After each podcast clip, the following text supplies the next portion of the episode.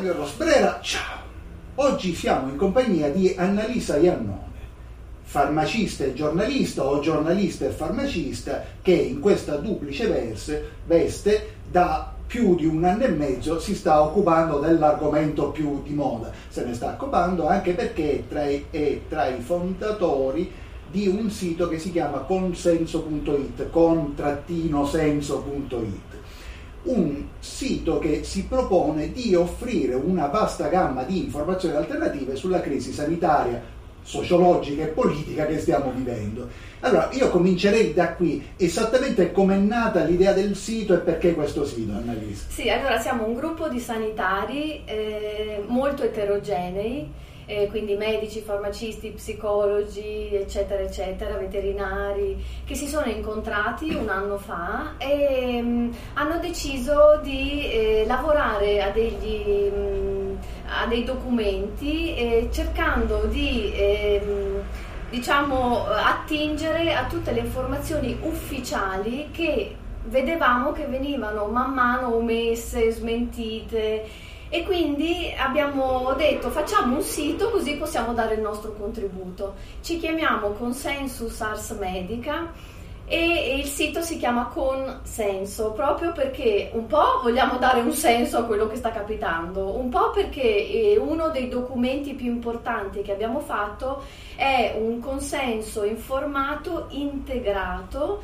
integrato di tutte le informazioni che vengono da AIFA, dall'FDA, eh, dall'Istituto Superiore di Sanità, dall'EMA, dai foglietti illustrativi che eh, sono state completamente omesse da invece il consenso informato che viene dato, per cui noi abbiamo cercato semplicemente di ripristinare un po' di scientificità a quello che veniva fatto.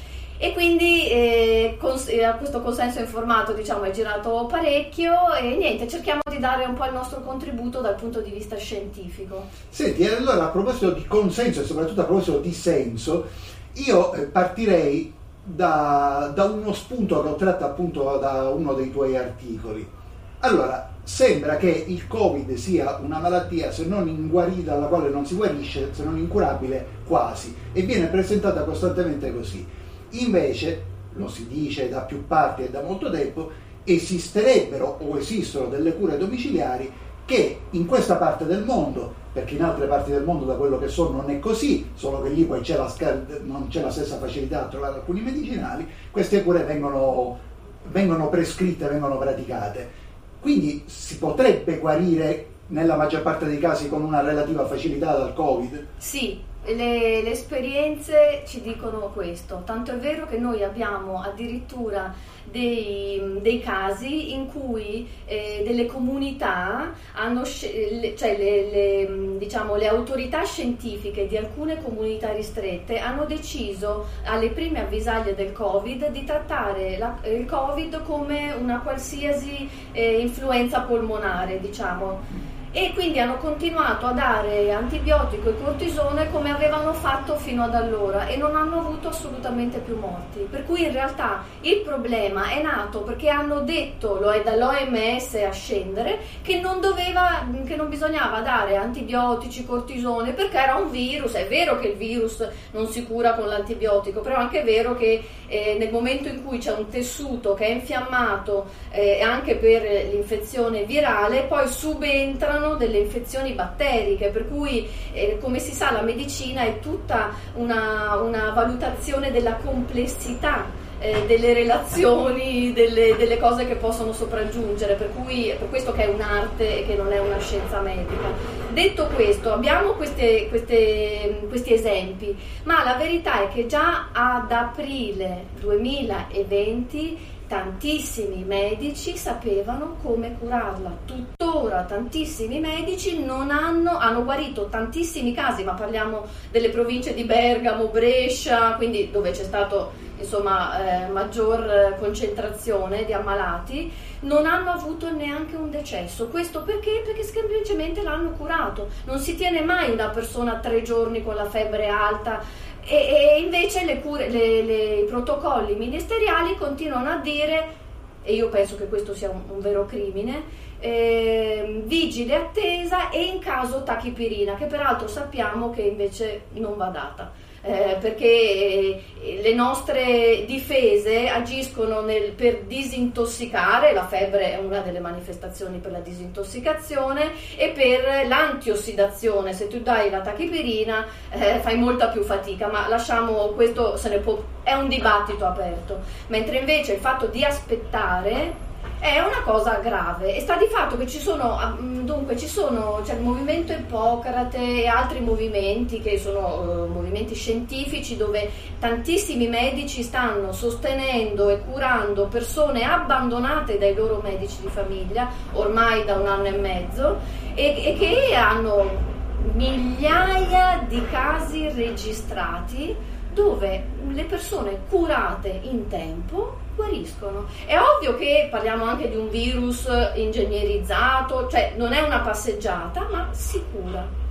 Sì, sì, tra l'altro mi verrebbe da dire totalmente da profano per quale altra malattia esiste la vigilia attesa. Esatto. Io una ventina di anni fa ho avuto esatto. la malaria, ne sono uscito con un'iniezione perché la mia vigilia attesa è stata dalla sera in cui ho sentito la febbre alla mattina successiva in cui sono esatto. andato a farmi esatto. l'esame e... Esatto, o comunque una vigile attesa controllata, ma se tu impedisci ai medici di andare a visitare il paziente, o meglio, i medici hanno paura e quindi non vanno a visitare i pazienti, cioè l'arte medica è ovvio che si deve plasmare a seconda di chi hai di fronte, perché hai un individuo che ha mille altre cose e quindi bisogna vedere caso per caso, per cui il medico ti tiene sotto controllo in base alla visita e può decidere di aspettare per vedere dove puoi andare, ma è tutto un altro concetto. Il fatto della telemedicina, che è quella che purtroppo verso cui stiamo andando, che per quanto possa essere comoda da certi punti di vista, si perde completamente poi l'aspetto veramente dell'arte medica, della relazione, della fiducia, del, del potersi aprire e, e capire, dare il senso alla cosa, perché la vera medicina del futuro è dare un senso a quello che accade. Sì, sì, eh, I tempi, io non sono così vecchio, ma i tempi della mia infanzia sono già, mi ricordo il nostro dottore, il dottore Bellomo, che era originario di Grotte in provincia di Agrigento, che viveva con la porta aperta, cioè non, ah. non, non chiudeva a chiave, lasciava la porta aperta ed era pure sordo, perché il medico doveva essere sempre disponibile. E, e, non credo che il dottore Bellomo, a me da bambino non mi ha mai prescritto un esatto, toccava la pancia, poi metteva la lingua di fuori e capiva e sono sempre guarito. Senti, ma in, una, in questa chiave c'è una chiave di una malattia che sarebbe curabile. Sì. Secondo te eh, l'eventualità o la possibilità di vaccinarsi come si inserisce? Allora, eh, come tutte le terapie va valutato caso per caso.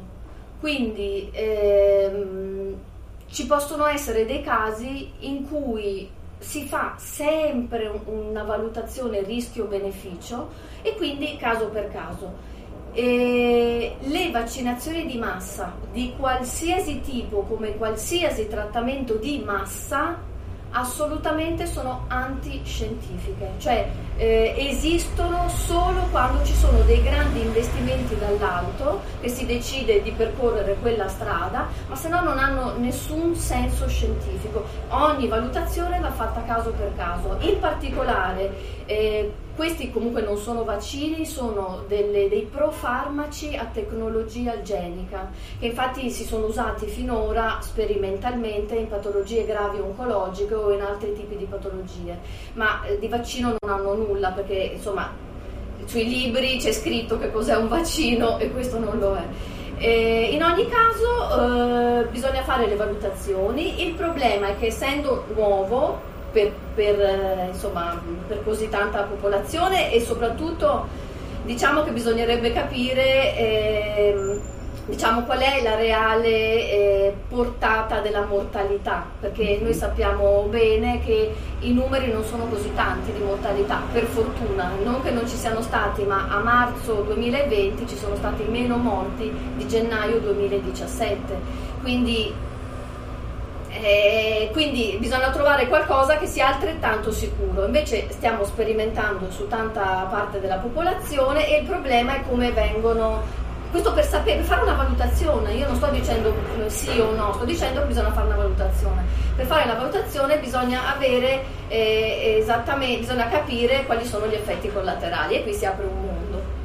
Senti, ti faccio una domanda, non vorrei sconfinare nel dominio delle illazioni, ma da fuori, e capendone anche poco, io ho la percezione che ci sia anche una guerra interna nel mondo delle aziende farmaceutiche, cioè che alla fine, sì, per esempio, a noi per, per, mesi ci hanno presentato come un miracolo il vaccino Johnson che almeno si faceva in una dose e forse un vaccino al quale alcuni avrebbero ceduto alla fine e invece appena apparso è stato immediatamente demonizzato. E in realtà su tutti trionfa un vaccino che, sempre per quello che forse è tutto sbagliato, che capisco io, alla fine non è escluso che sia il più pericoloso di tutti. Sempre usiamo il vaccino, sì. vaccino con beneficio di inventario che non è sì, quello sicuramente ma è così è un dato di fatto che sia così è una guerra commerciale e questo nell'ambito solo uh, delle, tra le aziende farmaceutiche perché in realtà eh, adesso arriveranno i monoclonali insomma diciamo è tutto un mondo che si è sempre fatto la guerra ma in realtà eh, tra cani non ci si morde quindi in realtà è, è un ambito ristretto di guerra in realtà. Mm. Poi ci sono aziende che hanno detto, altre grandi aziende che hanno detto a noi non conviene, anche aziende che eh, erano specialiste in vaccini, ma ripeto questo non è un vaccino, eh, hanno detto a noi non conviene comunque entrare in questa bagarre, comunque le aziende farmaceutiche sono abituate a pagare tantissimi, ehm, eh, cioè loro eh, risultano perdenti in tante cause fatte proprio da stati in Africa, in India, cioè pagano migliaia di euro perché perdono le cause, perché sono dei criminali. È andato di fatto, io ho lavorato per aziende farmaceutiche, a me è andata anche bene, devo dire, non ho mai fatto niente di, di um, illecito per quello che è il mio sentire, al di là se fosse legale o non legale che non mi interessa, perché oramai la legalità prevede purtroppo di fare cose eh, immorali a proposito di illecito, di criminalità, di immorale o scegli tu se queste declinazioni sono esagerate, tu il Green Pass come lo vedi?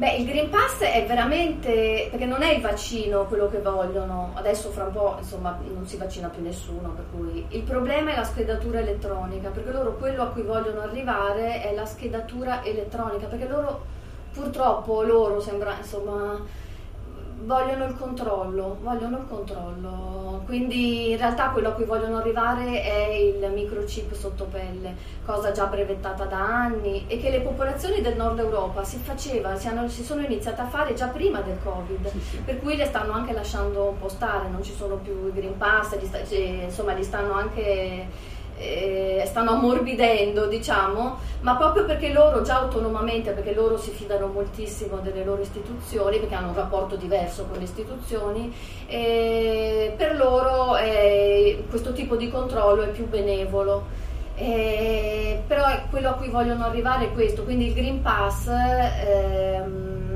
è uno degli primi step per arrivare a questo. Ma tu pensi che si arriverà a questo usiamo sempre il termine eh, vaccino in maniera generica e con beneficio di inventario, a questa vaccinazione obbligatoria, che in realtà molti di quelli che si oppongono al Green Pass volontariamente o involontariamente sembrano stimolare, che sarebbe per esempio per alcuni di noi completamente ragione di esilio.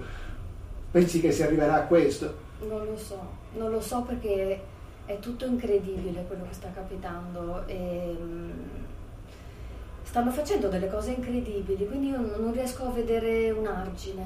Mm, cioè, so che loro vogliono arrivare lì perché è già scritto da 20, è 20 anni che stanno preparando, è scritto sui documenti ufficiali, insomma, solo chi non ha voglia non li legge, ma eh, purtroppo è scritto.